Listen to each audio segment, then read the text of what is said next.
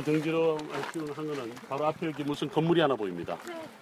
이 건물이 뭐냐면 교회인데 아, 재밌는 것은 비잔틴 시대 교회인데 여러분 모든 교회는 어느 방향으로 나 있다? 널널널널 동쪽 동쪽.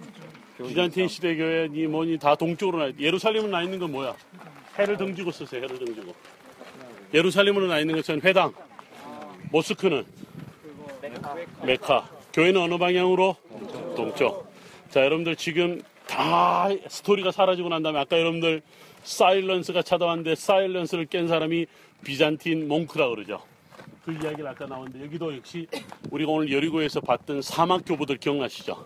그 사막 교부들이 들어오는데 여러분 잘 들으세요. 324년에 여러분들 잘 아는 밀라노 칙령 이후에 바로 이제 동로마 서로마 이야기가 시작되면서 예, 콘스탄틴 대제가 바로 네, 비잔티움으로 수도를 옮깁니다. 그게 바로 콘스탄티노플의 시작이다 그랬었죠.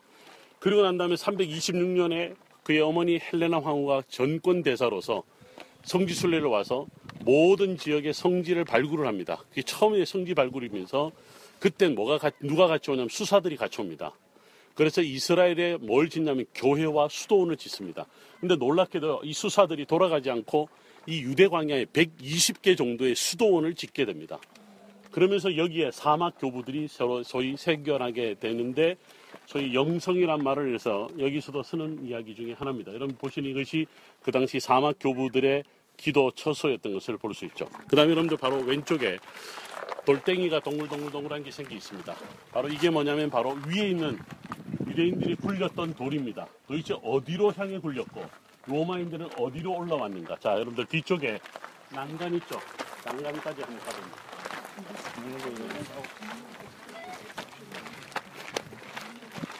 여러분들 지금 가까이 가서 보시면 마사다라는 영화, 유명한 로마 영화가 있습니다. 1970년대. 로마 영화 촬영했던 장소가 바로 여기입니다. 지금도 그 세트장이 저 멀리에 주차장에 있죠. 그런데 바로 밑으로 내려다 보면 놀라운 사실은 2000년 전에 그 토성이 아직도 남아 있습니다.